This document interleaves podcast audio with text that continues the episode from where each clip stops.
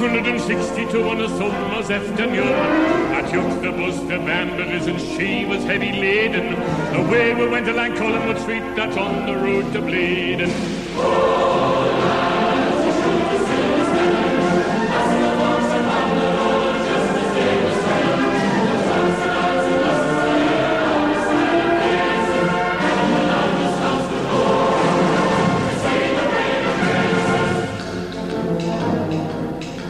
Hello and welcome to episode 68 of CHN Radio. I'm your host, Greg Troxel.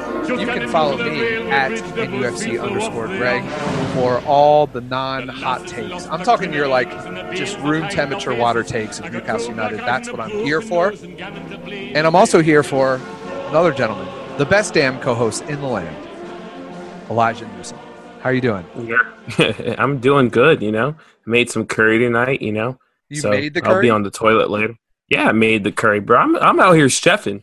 You don't even know. I'll be chefing, Greg. You know I'm chefing out here. I didn't know you had that that range. Like, yeah. you know, no offense, but you seem like a you know waffle and pancakes type of cook.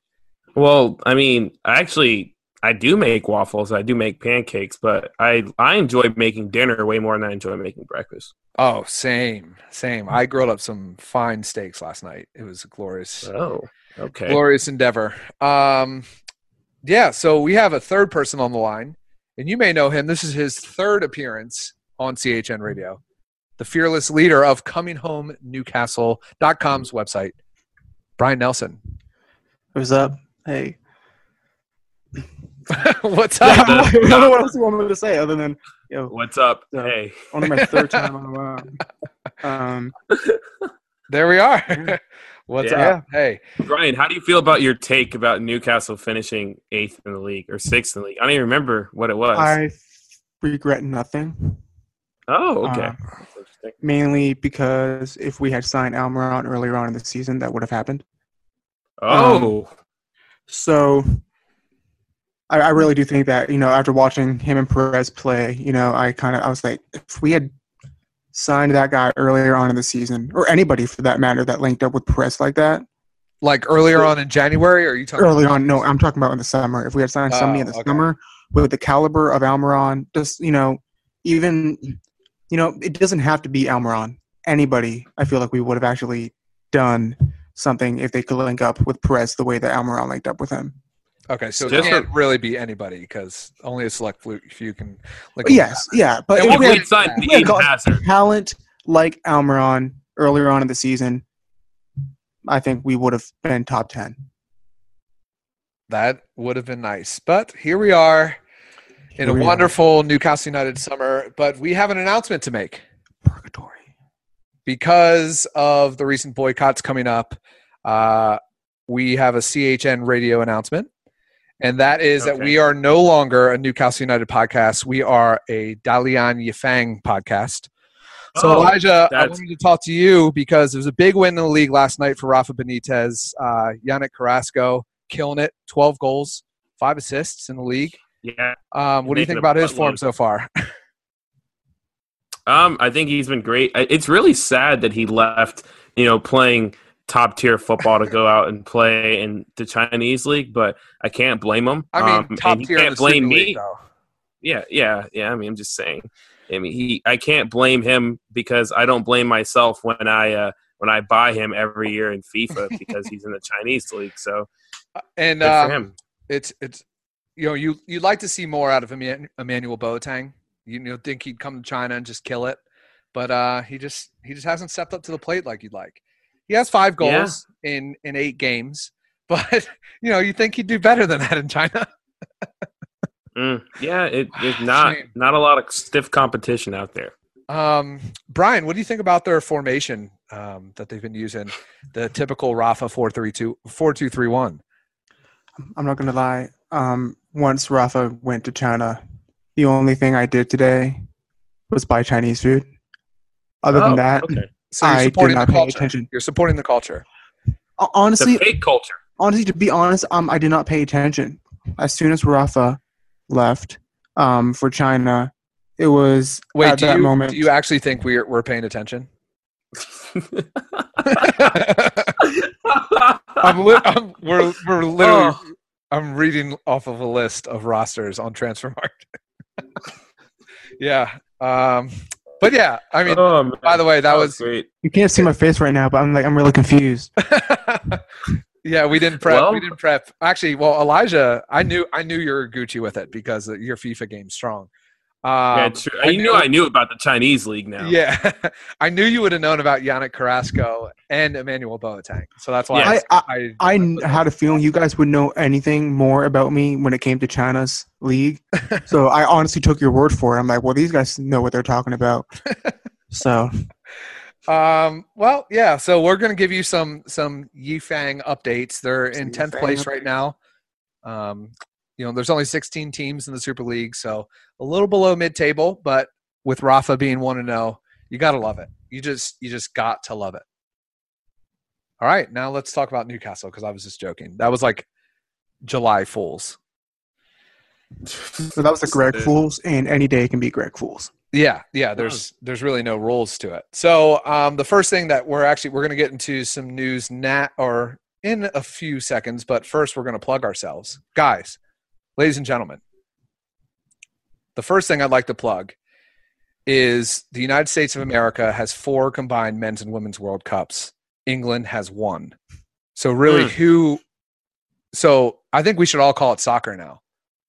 Yeah. Thoughts? Also, Derby County has it uh, has like soccer complex on the side of their building. oh yeah, And yeah. soccer is a word invented by the English, Yeah. not by Americans. So just you know, just you can take your tea and shove it up, well, down your throat. Actually, you can't shove things. Up.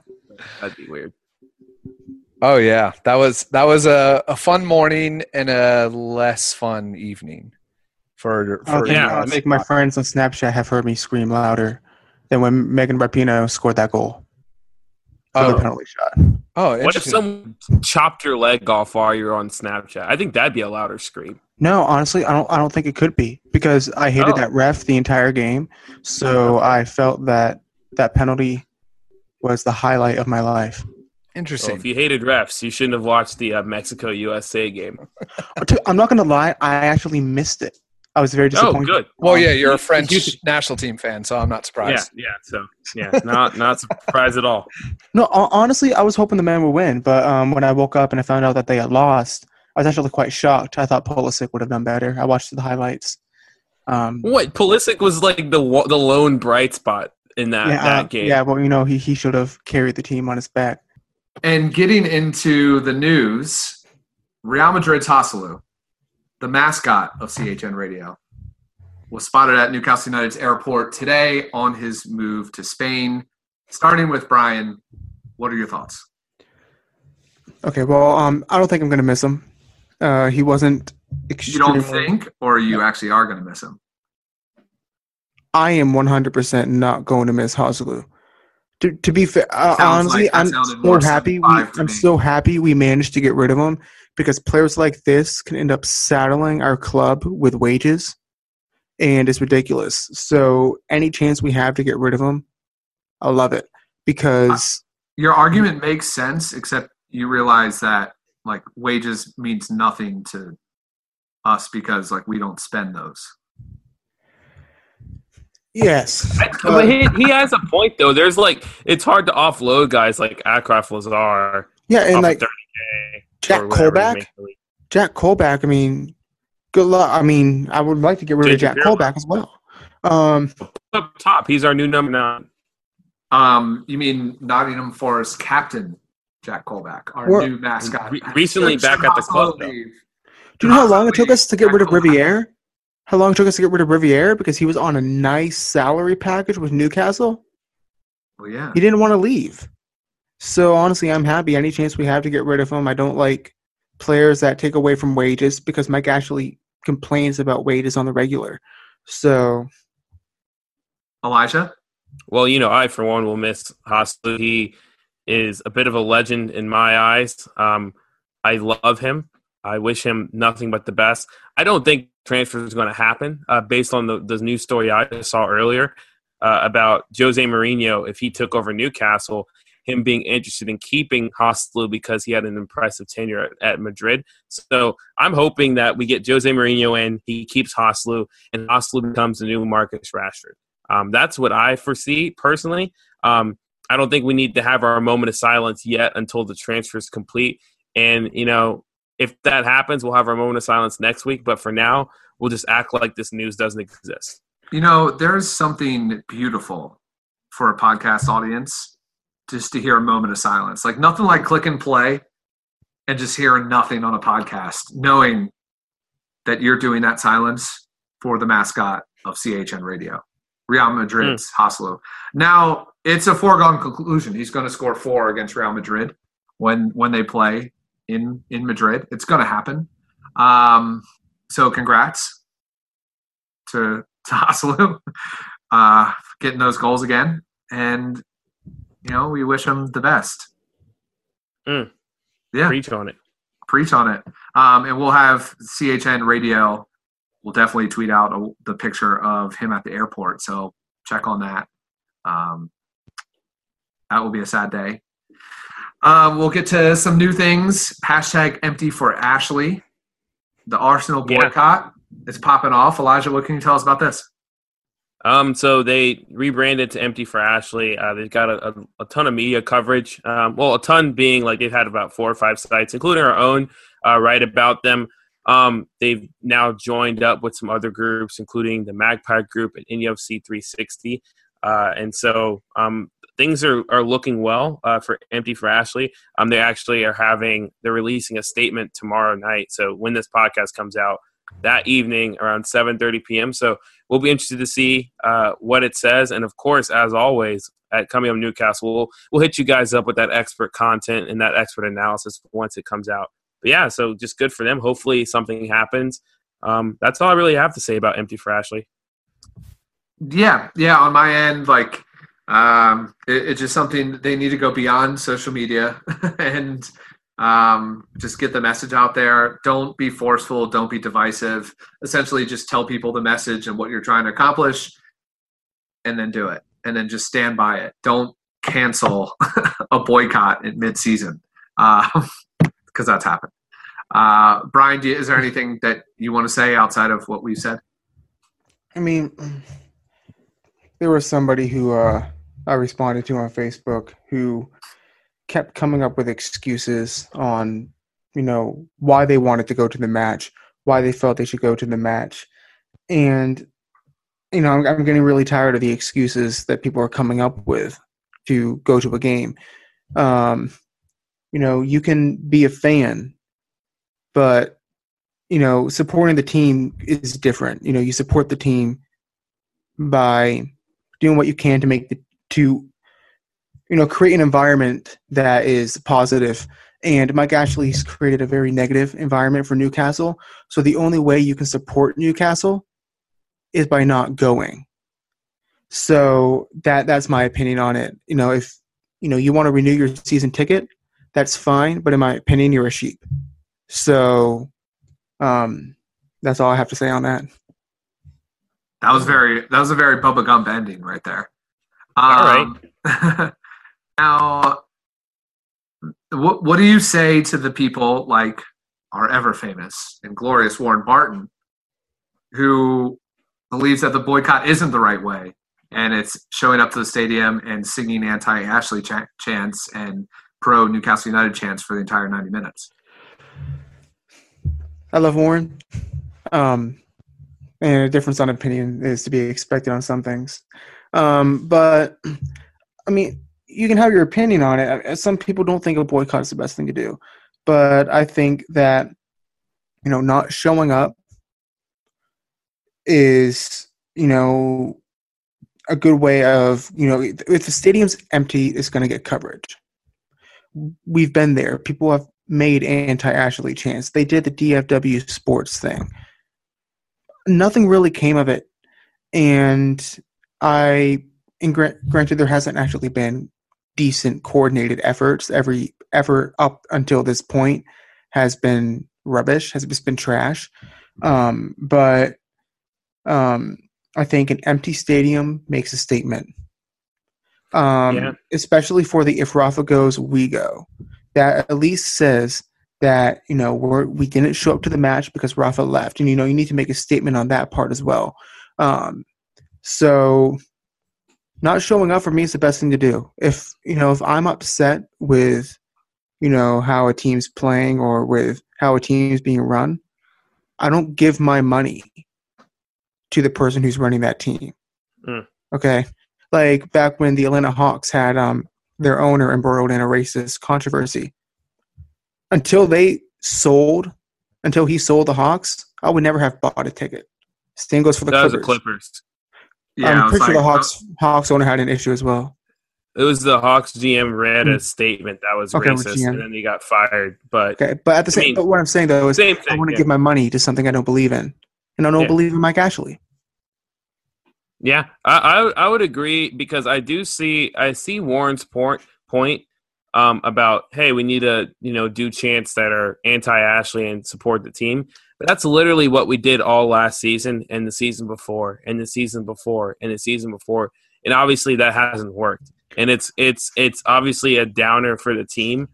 But I think And I think everyone that's where. Warren's coming from. Yeah, and I I mean, think yeah, and that's to be perspective of a expected from a who played. Yeah, I mean, he's a player, and he's always kind of held that that that sentiment. Even when we interviewed him um, back at the the Toon Army meetup, he kind of felt the same about a boycott.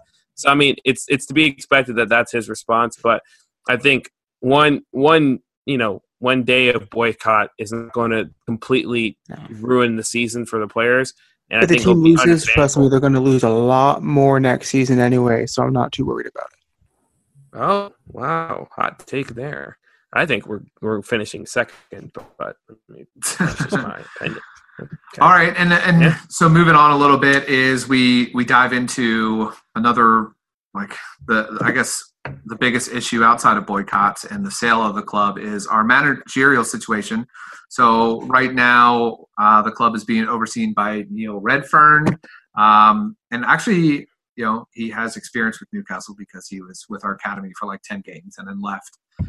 Um, but obviously, not the most prestigious managerial career that you'd hope for for a manager. Um, so there's been a lot of players linked.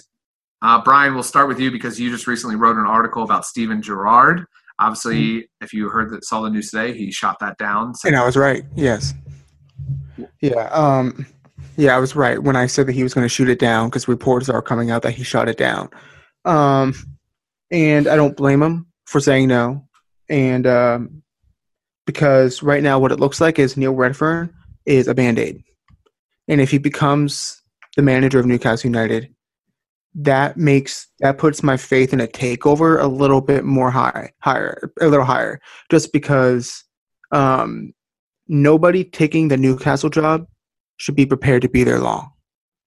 Depending on what's going on, we don't know what's going. But if they made like a signing like Martinez, um, or bringing in some uh, some guys from Europe, um, or even bringing in Gerrard for some reason. Uh, Frank Lampard was mentioned earlier, but um, he's at Chelsea now. So if they had brought in some guys of those names, I would have thought that you know that's a pretty serious signing. Neil Redfearn, he, he's a band aid, and if he becomes manager of Newcastle United, then you know I think a takeover is more likely than than not. All right. Yeah. And um, his most famous management right now uh, is his time. I mean, he's known as the the Leeds manager. I mean, let's let's be real. But he gets a lot of slack because of what he did with Doncaster Rovers, Belles, and Liverpool Women. Uh, if you're not familiar, uh, oh, I'm sorry, I'm talking about Neil Redfearn again. I should have probably clarified that from the beginning. um, Neil Redfearn, he uh, he had one match, six total days in charge, lost to Arsenal five nothing, and that was it. that was his entire managerial career at Liverpool's women. Um, so that's that's who we have running our first team. So it's pretty similar to Rafa Benitez, as we can imagine, right, Elijah? Exact same. Yeah, yeah, same. Um, what's your thoughts on this? On the is there any actually? Here's this, Elijah. Is there any current manager that we've been linked to that you think is a realistic option for Newcastle United?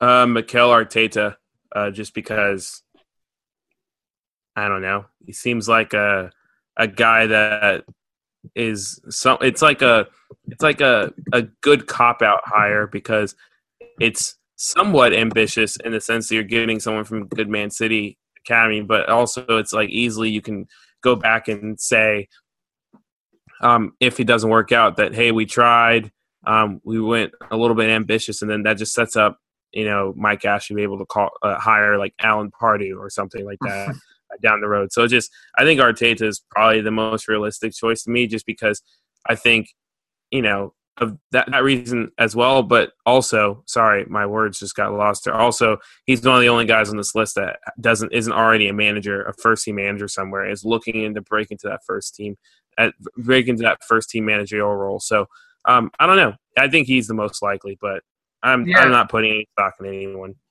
Yeah, I, I definitely see that. I mean, he's you have to look for a hire that isn't looking to like it, so somebody who doesn't have a lot of experience. This is a perfect fit for because Mikel Arteta is looking at this and he's like, okay, it will give me first team management experience. I know the the club's in dire straits right now, but if I can win a few games, like in the start of the season, I can be gone by January at a club that is Yeah, is pushing for something. Um, that's so- essentially what Vieira did at NYCFC. Like, exactly. yeah. he he was he knew he wasn't going to be there long, and then he got himself a job at Nice. Yep. Yep. So it's it's definitely an opportunity for for a manager like that. But you have to think in in Mikel's way. He's having man his. I mean, he's very familiar with Newcastle United, and so does everybody he works with. I you got to think that any mentor that he has is telling him stay away. Hmm. Um, and Well, I, I, don't. I don't see how you could, if you're a mentor, I don't see how you could give the okay for your mentee to go manage Newcastle United at the, at its current state. Well, that's what they did with Gerrard. Um, they told him, What who did? um, well, at least ownership over at uh, Rangers, um, told him to stay away. And um, Mikel Arteta's being primed to take over Manchester City when Guardiola leaves anyway. Um, so, I mean, I don't know if he would want to very possibly tarnish his career at Newcastle if he gets off to a bad start. Um, I, I just don't see him wanting to take a risk with a Yeah, club like that, Newcastle. that's yeah, that's what I'm saying. Like his mentors would be Yeah. pushing him out of making that decision. I'm, I, Yeah. I could only imagine that be the only case. Yeah, No. I, see that. Um, You but can always else? not listen to your mentor, but I'd imagine that's a conversation that's being had. Can we are Yeah, we agreeing on that? Yes. yeah. I don't think they're warning him as much as they're making it out to be. Um, I mean, a lot of times in these cases, um, they'll leave it up to him. I mean, I'm not sure. I'm not 100 percent on how sure Manchester City wants to keep Arteta. Um, they can always find someone else.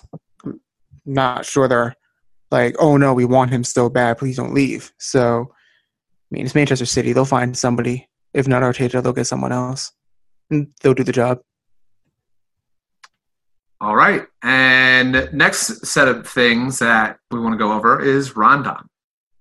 West Brom's Rondon um, just got back from Venezuela, had a pretty good international set of, of matches there. Elijah, there's rumors that he could be joining Rafa in China. It looks like Emmanuel Boateng might not be cutting it after all. And Yeah. they'll bring in they'll bring in um, Rondon. What do you think about that? Um, yeah, I mean, it, it makes sense. Rafa is obsessed with him, uh, so it, it makes sense. Um, there are some conflicting reports coming out. Um, basically, some reports saying that you know, hold your horses. Uh, it looks like West Brom could could be trying to sell him to an English side. Um, it, it's going to be up to personal preference. At the end of the day, West Brom are probably going to get somewhere between 17 to 25 mil for him, depending on who he gets sold to. So I think it's going to be a personal preference. And if I'm Rondon, I think I, I just go with Rafa and make a buttload of money, um, live a, a nice life in China, uh, go be a part of their new like what is it like sixty million dollar training facility or something like yeah, that. yeah. It just like just ha- enjoy enjoy your last few years as a player, that kind of stuff, um, and then and then um, and then ride off into the sunset. I mean, that's what everyone else is doing. Uh, or you can go to MLS, whichever one he prefers. yeah, that's always an option. Um, yeah, I, I, I mean, it's it's it's like any transfer rumor. It's it's tough to believe, uh, really, until we see some more evidence about it. It's it's so it's almost like lazy reporting to link the two to each other. You know, I mean, I, I and I'm not saying this person doesn't have evidence. I'm just saying it's like the obvious. Oh, Rafa wants Rondon. Who who would have thought? You know, it it just seems like an obvious choice. Brian, do you have anything you want to add Yeah. there? But it's a little bit. Um, I mean, I don't think it's too. I mean, a lot of managers who went to China brought players with them. Um, Rondon, you know, is probably no exception to that. Um, so, I mean, it doesn't really matter. Newcastle were never going to sign him anyway. So, I mean, I'm kind of on the same, um, in the same boat when it comes to the both of them. Um, I miss having them. I wish the club had them but neither one of them are making a return, and it really um, is no longer of any for for me personally no journalistic concern.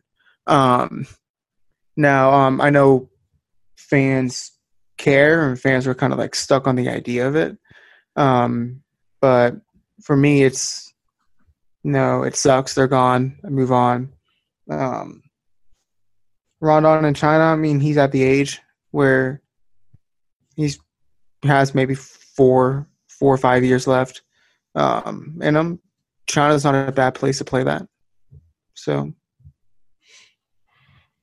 All right. Um, so so we're gonna get into the the biggest news. Uh, we're gonna break down the BZG statement that came out early this morning Pacific time for me, and then we're also going to talk about the ever divisive Ayoze Perez.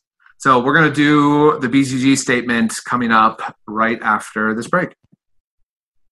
All right, guys, it's it's time to talk about the most sure s- statement we've ever heard. Hmm. Oh, that voice crack was disgusting.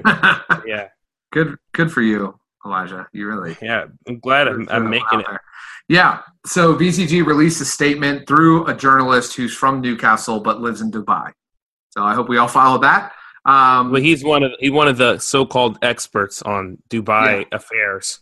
Yep, yep. So we'll see. Um, that's something that I'll dive into a little bit. But uh, the statement I will read in full here. Both parties have worked diligently in finalizing a deal, none, most, none more so than ourselves. We've completed every aspect required in a takeover process. Press claims of no bids or Premier League approval processes are simply untrue. The current owners have cooperated amicably throughout this process, and if a deal is not forthcoming, it will not be due to a lack of effort from both parties. So let's dive in. Uh, we'll, we'll just talk about that first paragraph that they're saying that everything's done. They've done everything that they can do. Um, Elijah, you're up. I mean, yeah, that's seems like the very similar to the letter we got from uh, what's his face? You know, I'm talking about Kenyon? Uh, Peter Kenyon. Yeah, same thing. It was like, oh, we've we've worked we've worked real hard on this. Everyone involved has worked real hard on it. I mean, I don't care. It's whatever. I think I think the drama surrounding all this is more interesting, and so we'll get into that a little bit later. But I mean, that seems like a typical way to start off a statement. Yeah, you know, this is, yeah, I, I guess, like, I mean, we have no reason not to trust it. We have no reason to trust it. It's just like you, you have, I don't know, I don't know. The, the, there's one positive thing that I've remained throughout this entire thing. It's, it's not over till the fat man sings. That's the saying, right? And Mm, well, yeah, there's there has Yeah. not been a denial and until there is a, a denial and i'm not talking about lee from the chronicle i'm talking about mike ashley himself until there's a denial then i'm going to assume that there's something i'm not saying it's a done deal or but like if with all the others, he eventually Mike eventually came out and said, "Yeah, yeah, yeah that's not happening." So until that happens, I'm gonna have a one percent chance of hope, nine percent chance that it's, that history will repeat itself. Um, just on that first statement, Brian, what was your initial reaction? It, I mean, like Elijah said, it's pretty, you know, a typical statement. Um, however, they did came up, come out and say we did provide proof of funds. This was back earlier. This was over a month ago that they said that they did provide proof of funds and that they were in the middle of the fit and proper test for the um, Premier League. The Premier League has not made a denial, but they don't usually in this case either. Um, I don't know if there's um, been a statement ever made by the Premier League on um, coming out against such things. So, like you said, though, Greg, there has been no denial. And I've been shocked that basically it's just been a war of press. Um, so instead of it being BZG versus Mike Ashley, it's really just the Chronicle versus, you know, Sky versus the Mirror versus the Sun versus Reading out in Dubai. It's this a war of press and, you know, who has the right information. Um, but there's nothing new with Newcastle. Um, misinformation is constant um, throughout, you know, the press with Newcastle. It's very difficult to find truth in anything. So, I mean, until I hear something from the parties directly, um, from Mike Ashley directly, I mean, I'm gonna have to take BZG at their word. Yeah, um, and then the second part saying that both sides worked amicably. If it doesn't happen, it won't be because of lack of trying. Uh, what does that suggest? So, if because to me, I, I'll, I'll give my thoughts first here. To me, you've done every part required. Um, so that means you've submitted all the paperwork, the proof of funds, everything. So I'm assuming the only thing that is left would be a fit and proper test. Um, and if you weren't fit and proper, then this wasn't. I mean, then I guess we're dodging a bullet. Because let's be honest, the grass isn't always greener. Like we could this these guys could have like no sense of business whatsoever and we could be in the national conference before you know it. Like we don't know. We don't know anything about this group let's be honest. Mm-hmm. um, so the fact that they're saying if it doesn't happen it's a, no fault of our own or or ashley's party it's like what do you think they're implying? Let's try to dig in Elijah? Um, I mean, the, no fault of our own. It, it, seems like a, a dig of at Mike Ashley, basically saying like we've done everything on our end, and the Premier League has whatever documents they need to have. So if anything, if the sale doesn't happen, it's simply because Mike Ashley doesn't want to sell. Well, no, so, no, they said just to make sure there's not a loss in translation. They said both parties, the current owners mm-hmm. being Mike Ashley, have cooperated amicably throughout this process. And if a deal is not forthcoming, it will not be due to a lack of effort from both parties. So saying that if a deal wasn't ha- going to happen, it's not because Mike Ashley didn't want to sell the club or anything. They're saying that he does, and he's working to sell the club with them. Does it sounded to me like, yeah, it sounded to me like they were saying we could screw up. No, I no, I, I don't think that at all. I, just, I don't think it means anything. Honestly, I think this statement means like absolutely nothing. Like, who cares? Like at the end of the day, what's what whatever happens will happen. I mean, this statement is like the least. It's the yeah. it, it's similar to like Peter Kenyon's last statement and like the there's so much negative press surrounding Mike Ashley and people are linking that with BZG saying like BZG making all these bold claims or whatever and then like it it does they don't want to make it appear as if they're attacking Mike Ashley in order to get the deal done. If that's their their motive. But like at the end of the day, this statement doesn't provide any sort of update. It doesn't provide any sort of like actual um actual like progress report or anything like that. So like I mean, it just seems like it, there's no point in even really like diving deep in anything because all of it's just utter nonsense. Like it's just the most blanket statement set of words you could possibly put together. And, you know, fair play to them. Like, I mean, good for them for releasing a generic statement, a bland statement. Maybe this means that because they're just they just want to give people an update that they're still alive and that they still exist, that something's happening soon. But I mean, if you've already gone through all the Premier League fit and proper tests and all that stuff, I feel like that would have been leaked to the press by someone. I don't I don't believe that part. I think they may have submitted stuff for a fit and proper test. We don't know how that actually takes. There's different timelines, but like Brian said, every publication seems to have a different timeline for how long this test takes. Some are saying 10 days, some are saying 14 days, some are saying 3 weeks to a month. So like it doesn't matter. Like the like the next statement anyone should release at this point is the club has been sold or the club has not been sold. Don't give us any of this this like bull crap in between. Like we don't care. Like I, I like I read the statement and I was like, okay, whatever. And I moved on with the rest of my day. It didn't change my day drastically at all. Yeah, I completely agree with with your thoughts here. It is a nothingness. I'm I'm like like thinking like how how can we dig into this statement? And really, honestly, it's not worth it because ninety nine point nine percent of it is literally it's it's they needed to get something out and they did. Well, it's So- called a press. What? Oh. What was that? Sorry. No, what were you gonna say? Uh, I was like, well, it's called a press release. You know, it's PR. Um, you know, you want to look good. You know, you don't want to come out and say, oh, we've, you know, hit a lot of stumbles along the way due to incompetence. So please bear with us um, while we remain to be incompetent. So, I mean, it's PR. Um, Mike Ashley knows it very well. Um, I'm sure it's nothing new to BZG, being as, you know, they're in the Middle East. A lot of human rights violations happen over there. We don't know. What So- an assumption to make that BZ has had to deal with PR Oh releases due to God. human rights violations. I hope they never hear this podcast.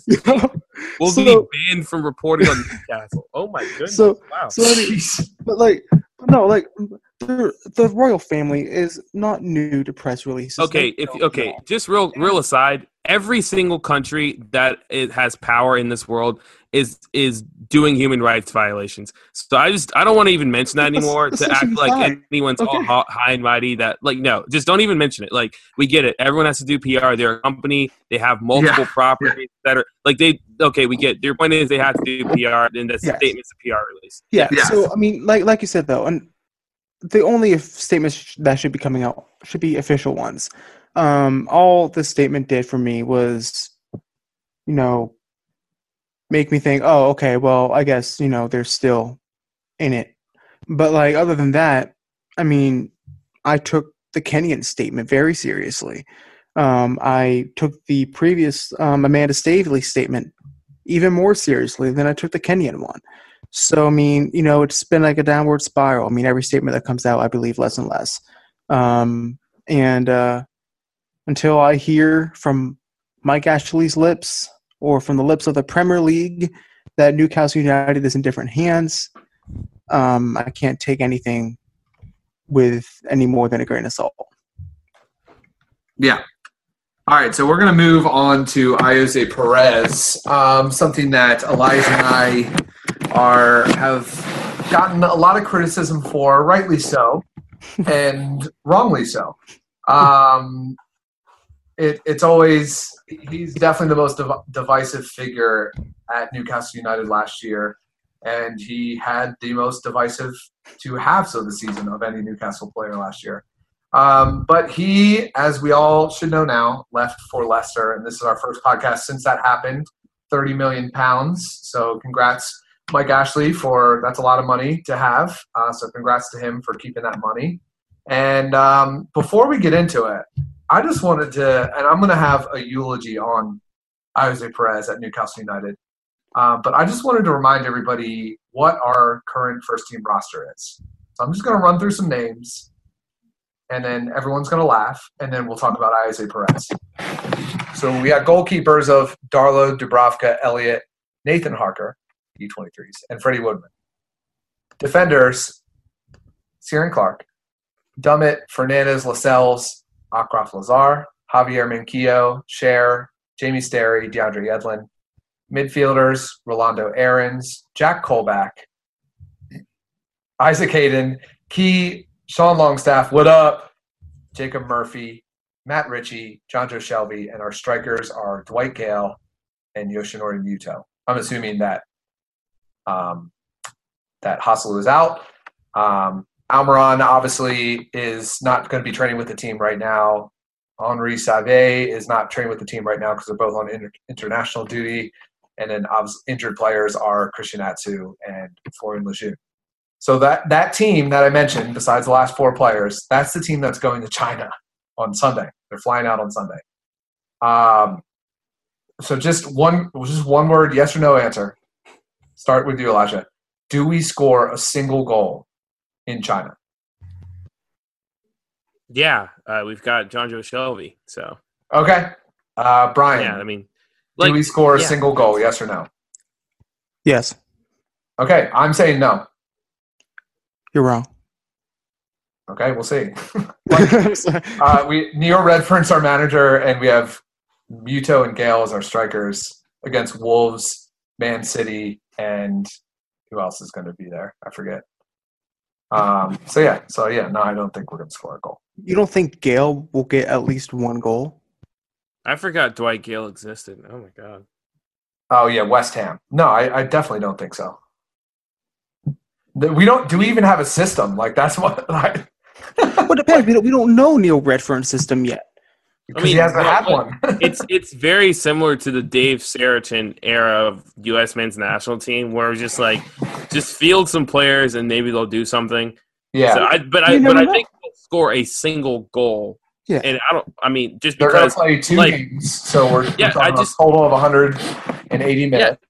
But you have to consider you have guys on this team. I said John Joe Shelby because he's like very much a type a type of like effort. I'm just going to shoot from outside the box kind of player, and he's got something to prove in his his little brain. Uh, as he showed up to training literally a month and a half early uh, by himself because he was like, "I'm Jonjo Shelvey. You're not so like me." Um, so he's going to have a lot of motivation to make an impact on someone. So I think he's just going to start ripping ones from distance, and maybe one of them goes in. That's why I say we score a goal. I mean, All right, the and the last question, scored without a system multiple times under Dave Sarachan. and the last question I have is: If we win one or both games, do we confirm Neil Redfearn as senior team manager? Yes or no, Elijah? I mean, knowing Newcastle, yes. I mean, we're less than a month away from the window closing, and we don't have a manager. So, just for sake of, and like as Brian alluded to it earlier, maybe it's like a whole ploy because the club's actually in the late stages of getting sold, so they don't want to hire a new manager uh, because it just doesn't make sense to do so. Um, but I mean, sure, confirm Neil Redfearn as interim manager. I, I I don't care at this point. Just get me to January and then we'll reassess. Yes, Brian. Yes or no? Will if we win one or more, will Neil Redfearn be named Newcastle's first team manager? I think if we win zero, Neil Redfearn will be named manager. So your answer is yes. Yes. All right. So last Thursday, around lunchtime British time, 25 year old Spaniard agreed to a four year deal and signed with Leicester City. He has gone from a magpie to a fox. Javier Perez. Now, before you guys jump in, I'm going to get my words out of the way um, because I've been beating on this drum for a little while. um, 30 mil, way more than I thought we'd get for Perez. I'm sure that also includes includes some performance bonuses on top of that. Um, that it's maybe maybe like maybe there was a sell on clause that Newcastle wanted back, so they cranked the price up top more. Who knows? But we have a player that left that was a big part of Newcastle United's last few years. Let's be honest. Um, there's been a lot of times where it's been brutal watching him. And if you tell me that I'm wrong, then you're wrong because it's been brutal sometimes watching him. Now, then there's times like last year where he absolutely dominated last season once Miguel Almiron came on and became our leading scorer. Um, but people forget about those times where he was scoreless in his first 12 and had two goals in 22 games, um, playing the same role. So it's very divisive. It's completely on one end of the spectrum or the other. Ayoze Perez is very rarely in the middle. So to me, it was brutal watching him play because you could see that there was something there that he just wasn't using, and it took somebody else to in order to come into the squad to take the pressure off him to enact that. I don't think he does well at Leicester. I don't. Um, I I think he's going to go quiet a lot more there because there's other superstars that are going to be taking a lot more action there because they've proven they can take the pressure and do well. Um, but am I sad to see Ayoze Perez leave? Yeah, I in a way I am. I'm going to miss arguing with people about why I don't like him and then having to correct myself during the later half of the season about because he's doing well. Like I'm going to miss that about Ayoze Perez. Um, I think it's a perfect time to leave the club for him. So fair play to him. Um, but at the same time, my last criticism of Ayoze Perez because I cannot leave on a good note with him because I've always been on the anti Ayoze side. Any player that comes to Newcastle and claims in international media that he is going to leave, I lose respect for immediately. Be loyal or GTFO. Au revoir, Ayoze Perez. Elijah. Yeah. Your thoughts? Um, you're the you hit a lot of good points. Um, I guess my my main thing one fair play to Newcastle because apparently that thirty million pounds. It's reported that it was a release clause, so I'm proud of them for having a thirty million pound release clause on a guy you bought for like one and a half million so that is actually impressive. Yeah. ex- that is excellent business to just predict that. Um, it and uh, you guys got my initial thoughts, my raw thoughts on this when it happened. Leicester's not really a spot I saw Ayoze l- landing. Uh, I mean, even I mean, like we were talking because, like you said, he's been pretty open with the fact that he's open to leaving. Uh, this whole year, he's talked about it, especially when he started getting good. How convenient that was. Um, he uh, he it just seems like if he were to go up, it would have gone. He would have gone to you know a top six, tried to finesse, finesse his way to a top six club, or to be the guy at a La Liga club like a Celta Vigo or something like that, or you know just a, a smaller La Liga club. So seeing like another kind of like mid-table team, and granted Leicester are they're doing things right, they're investing well, but um, I don't think they're going to be nowhere near the the top six because they just simply don't have the funds to get there. Um, I mean, that I just thought that was interesting, especially going to a team that already has one striker in Jamie Vardy, who's a club legend and is a fan favorite, and like no one's ever going to beat him out for anything. Great wingers on on either side. Already a really great uh, midfielder in Youri Tielemans that they've they've now signed on a permanent deal, who kind of holds down that playmaking midfielder role.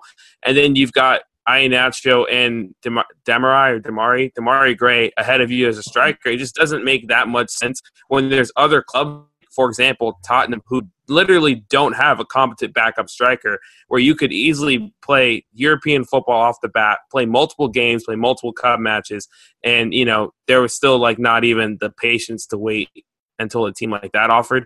Uh, so I just thought it was an odd spot for him to land. And I guess my only other real point on this because I'm very much in the boat of Ayoze Perez. He's great for moments, but as an overall player, like he's not the most efficient or productive. It's similar to like um, I would say Russell Westbrook if you're an NBA fan. He's like a great player and he has amazing moments and has all these triple doubles and does things that amaze you. But when you look at how efficient he is as a player, he's literally the worst. He's literally the least efficient player in the NBA. Like he's like bottom five, and he's a perennial like top. He's a perennial all star every year. So um, I, I'm not going to miss him in that regard. I'll miss some of the great moments he brought Newcastle, all that kind of stuff. But my final thought on this is like there was a lot of people who took that and was like, and they they immediately went to the Mike Ashley, he's a cancer. We lose Rafa, and now we lose Ayoze Perez. If you genuinely thought Ayoze Perez was going to stay through this window, Rafa here or Rafa not here, then like I got some like miracle water I can sell you because he literally mentioned it four times. I actually went back and looked. He mentioned it four times in the span of five months that he was interested in going other places. Like the guy was leaving in the summer. He was riding off that high of having an excellent second half of the season. Was going to finesse that into getting himself a deal elsewhere. Like fair play to him, but to act like this is purely a result of of like Rafa leaving or you know, Mike Ashley, yes, indirectly it's a result of Mike Ashley's incompetence as an owner, but if Ayoze Perez is at Southampton and scores 10 goals and gets a lot of buzz around him, he's probably leaving there as well. If he's at Leicester and scores 10, 15 goals, he's probably doing a Riyad Mahrez and forcing his way out there as well. So I think that's just, he already had in his mind that he was leaving the club, and it just made it even easier uh, for him to do so with uh, the exit of Rafa and um, teams like Leicester who are ready to pounce on players like that. Yeah, and Brian, what are your thoughts? Wow. Okay. So, you know how I feel about Ayoze about Ayoze Perez. Um, well, how did how, well, the, the listeners might know. not. Yeah, yeah. Yeah. Well, no, I, I mean no, because I think you and I got in an argument on the first podcast that was on about how we felt about. We have grown by like literally. We have grown. Okay. okay. Since that that first. That, that's fine. That's, you know, if you're not going, if you're not going back and watching the first podcast, and you aren't, you know. No, please don't do that. Um. So, no, I I loved Perez. Um. From the first time we signed him, I thought that he had a lot of potential, and um, I'm happy to have seen some of that potential realized. But like you guys said, not all of it has been. Um. But you know, he comes up at big in big moments. He's a good player. He's quality. I like him. I never wanted him to leave. And, you know, I think that Newcastle is going to be much worse off without him. They were much better with him. You know, even when he wasn't at his best performances, I still feel like Newcastle were better with him than without him. And I know that that's a hot take for you, but that's truly how I feel. And then with the signing of Almiron, I feel like we're now missing what could have been one of the best midfield duos in the Premier League. I truly believe that. And um, so I'm really going to miss him. But, you know, he has every right to look at the situation at Newcastle, see how it is, and leave. And, I mean, you can complain that, oh, you know, he's been finagling this move for five months. But get this Newcastle fans have treated him like crap for the past five years. So it is, in my honest opinion, that Newcastle fans at this moment got what they deserved. They saw the player that he could be, they saw the player that he could become, and now they lose it because you know he didn't get the respect he deserved. He didn't get the support that he needed, and I loved that finger in the ear celebration because you know what he wasn't listening. So well, that means he was. Cause... Well, well, it only took a world class manager and, and a record breaking signing to unlock the potential of Ayoze You're right. But the thing so, is, congratulations. Those, things, those those things, you know, a lot of players need that. A lot of players need somebody to come in and kick them into gear. You know, and um, you know, Perez is one of those guys. Um, I don't like you equating him to Russell Westbrook. Um, but Russell um, Westbrook won an MVP though, so remember that. Russell yes. Westbrook's a good player and he's fun to watch. Yes, but he's just not efficient. That was my point. No, and no, no, no, I get literally is not efficient. yes, but you know, Moussa Sissoko wasn't efficient.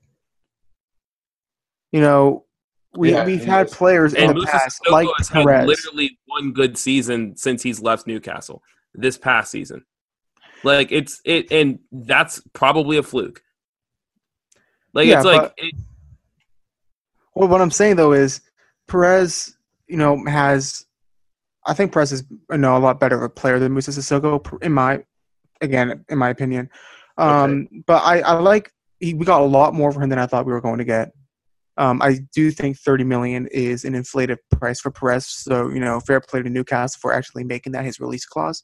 Um, but because um, I think we were predicting what 20 and then 22. I think 22 was the yeah. max I predicted for mm-hmm. Perez. Um, so I mean that's a good price to get for him. I think that if used right, we could get someone better for better than him for less than that. But it's not going to happen. So yeah, I mean, and, and, and this is another example of why he was so divisive um, you know, I, I try to I look at the whole body, and you know, if you know he had a he had a great season, and like if I if somebody would have told me before the season, hey, Ayoze Perez, how many did he score? Fourteen. I think he scored 12 total. 12 total. If somebody said Ozzie Perez was going to score 12 goals, I'd be like, whoa, like that's surprising. Like, and they'd be like, oh, well, he led the team in goals last year. I was like, yeah, but you know, it, it was one hot streak that got him there. And sure enough, that's what did it again. Uh, there's too much star power on Leicester for him to continue to do that. Um, 13 total. Sorry. 13 total. Yeah. Mm. Um, and if you look at like his his goals per 90, uh, that's 298 minutes per goal. That's not good enough. That's not good enough in the Premier League. To, to be fair. Greg, we both have said that Ayoze Perez would be a great super sub, and he Yeah. could be a good super sub at Leicester. That's this is where I was going. Um, you have far more potent players at Leicester. However, like as Elijah said, uh, he we we've been saying that uh, if you had a full filled out roster and you brought Ayoze on the 60th minute, he could easily change that game for you. That's his thing. His thing is fresh last 30 minutes of a match, and especially with the star power that Leicester has on it. Um, depending on who's starting up top, if you use Ayoze in that second striker spot in the last 30 minutes, he could definitely make a difference. Um, so it'll be interesting to see what what Leicester does. Um, I really don't have anything else. I've said my piece. Um, Um, I know people don't agree. Some agree, some don't, and that's just the way it is. But I will stay by my stance always. so, so you don't think that Perez did better when Benitez brought in competition? Because Almiron very well. well, he wasn't competition. He, He played two different positions. yes, because he put Almiron in a different position than Almiron originally played when he was at Atlanta United. Because Perez was playing a different role. I I, I, I consider Almiron competition for Perez. Okay. I mean, some you could you could say that, but then again, when like we had Ayoze Perez playing the number ten role, and then like don't forget Newcastle switched and committed to the five in the back probably about a month or two before the January window opened, and Ayoze Perez was being used as a winger, and then literally I was brought in as the opposite side winger. So I mean, I guess mentally it's it's competition, but like on the field, technically speaking, it's a different role completely. Yeah. But to, but to that point, it literally took a record-breaking signing and literally one of the best managers in the world to get Ayoze Perez's best season, which is just like that. Just means that you may not be that great of a player. It doesn't mean you're terrible, but it doesn't mean it, it means that you may not. Like you look at the best players in the Premier League or the better players in the Premier League, they've been consistent season after season. Like take Jamie Vardy, regardless of the manager at Leicester, he always scores. You know, usually scores within the double digits in, goals. You look at like guys like um like Eden Hazard. I mean, he always is good every year, regardless who the manager is. And Chelsea have gone through literally like three managers in the past four years or something crazy like that. So I mean, it, it's it's it's an interesting point to make, and I do think he will be missed, and he's a good player, but. I don't. I wouldn't put too much stock in him being such a maker that's not replaceable, and he's not a sign of like terrible times to come for Newcastle. Obviously, it's bad that Newcastle is signing it to replace him, that kind of stuff. But I mean, I still think that he just benefited so greatly this season. You could tell just tactically and how he looked out there on the field um, with a player like Miguel Almiron next to him, um, and and Rafa Benitez just being a tactical expert. He's been the only manager that's actually been able to get the most out of Ayoze Perez, and it took him three years to get there. Yeah. Yep. Um, that's pretty much it for that. Um, so we're gonna wrap it up here with a fun little game. It's another question and answer game starred by yours truly, Greg Troxel. Woo. Please, well, actually, no. I'm gonna change it. It's not yes or no. Okay. You Who change the rules of the game right there. who is your starting eleven right now for Newcastle United? Why you do this? Brian, you're up.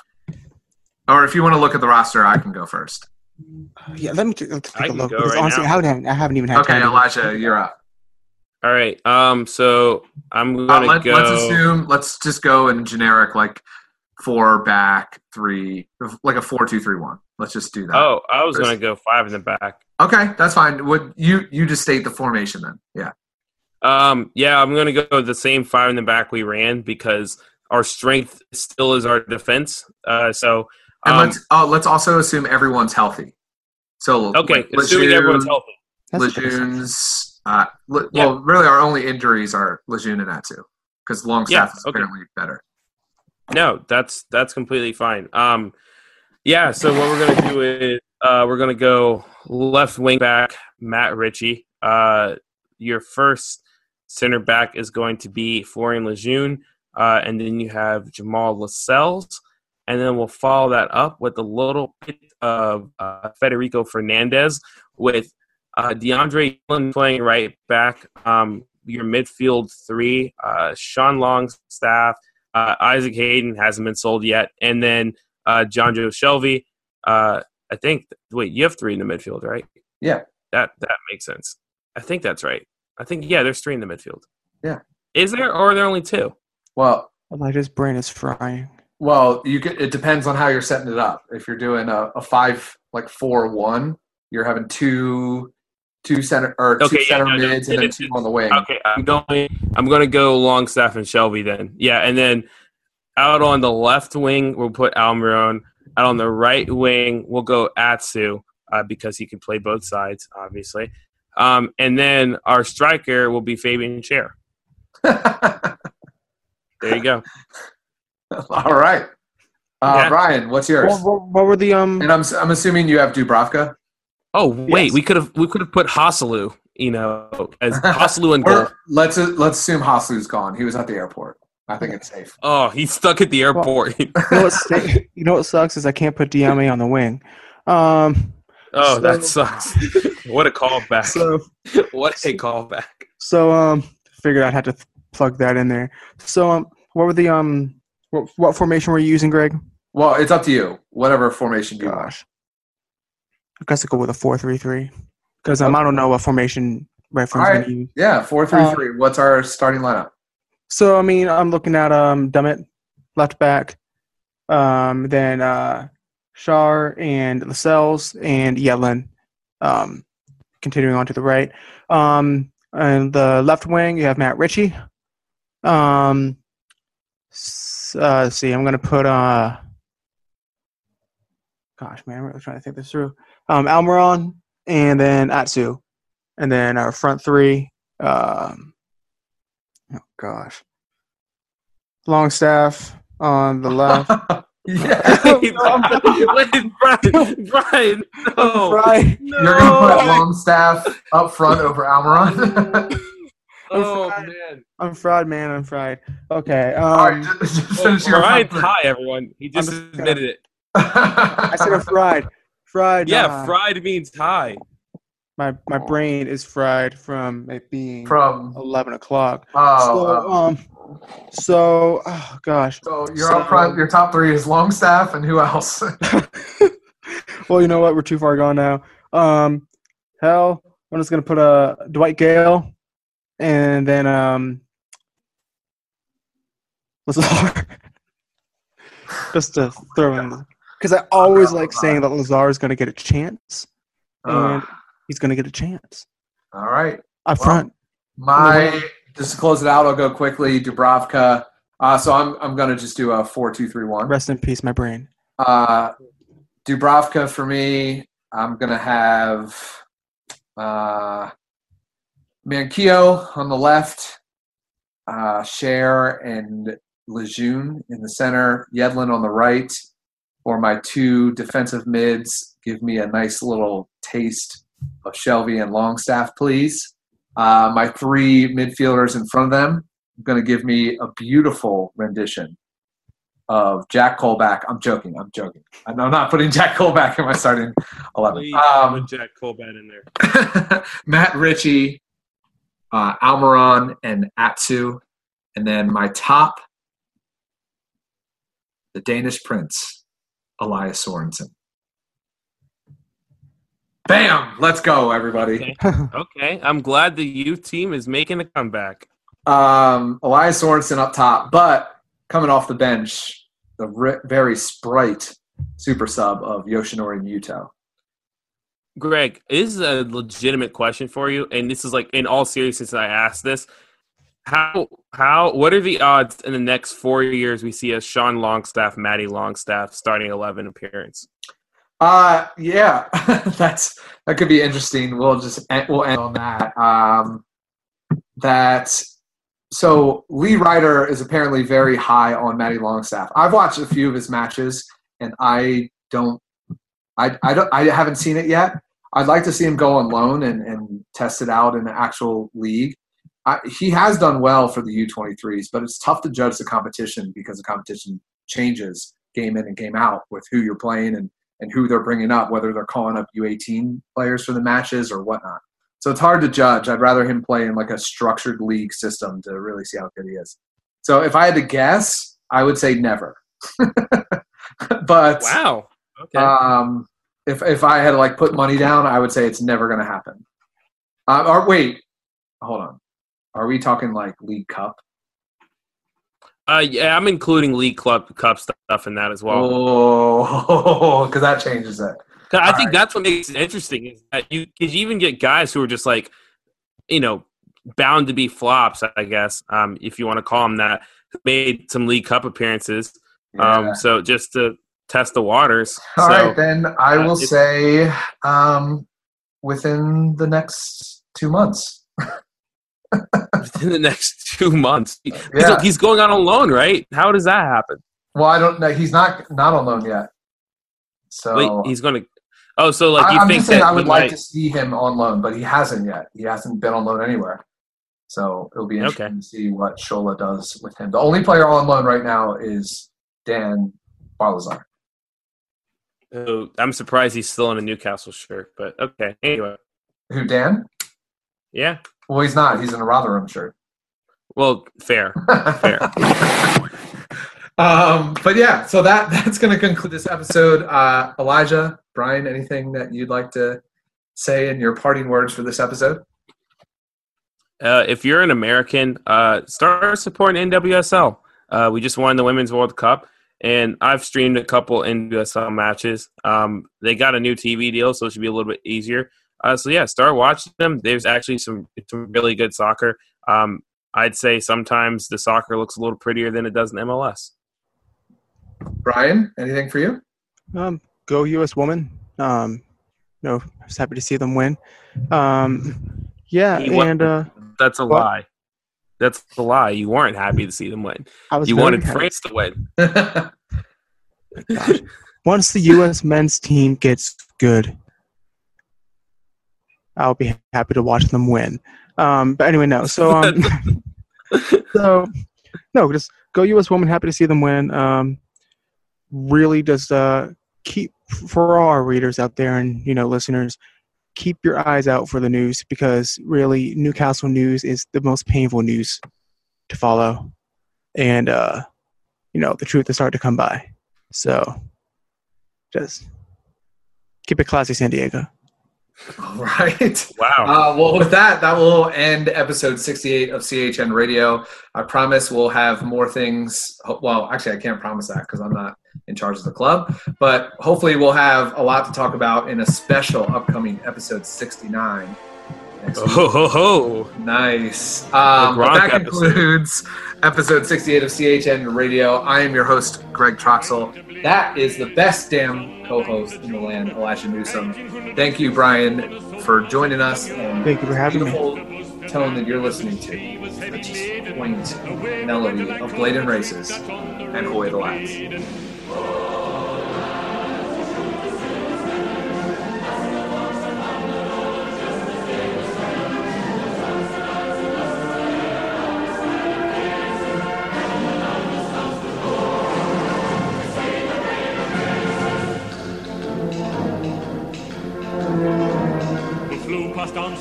And up to the job in a day. Just canning down to the railway bridge, the bus will flow off there. The lasses lost their crinolines and the veils that hide their faces. I got two black eyes and a broken nose and of blade and razors.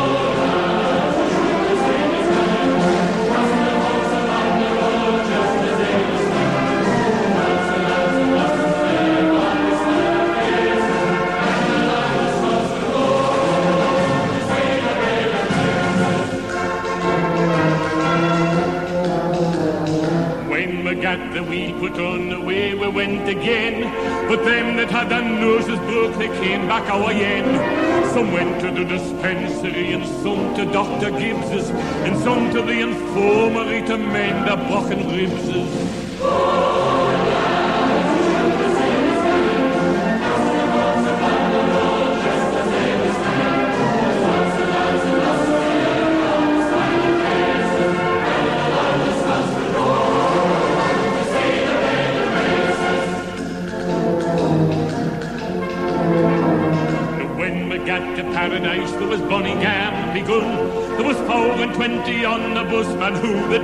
Sung. They called on me to sing a song, and I sang them Paddy Fagan.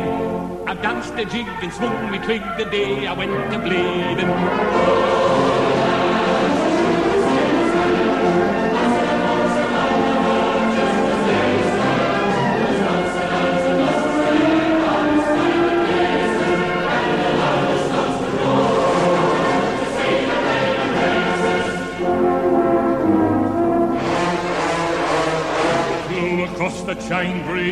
Into Blaydon Toon. The bellman he was carrying there, they called him Jackie Broom. I saw him talking to some chaps and then he was persuading the Gamsey Geordie Ridley showing the mechanics hall at Blaydon.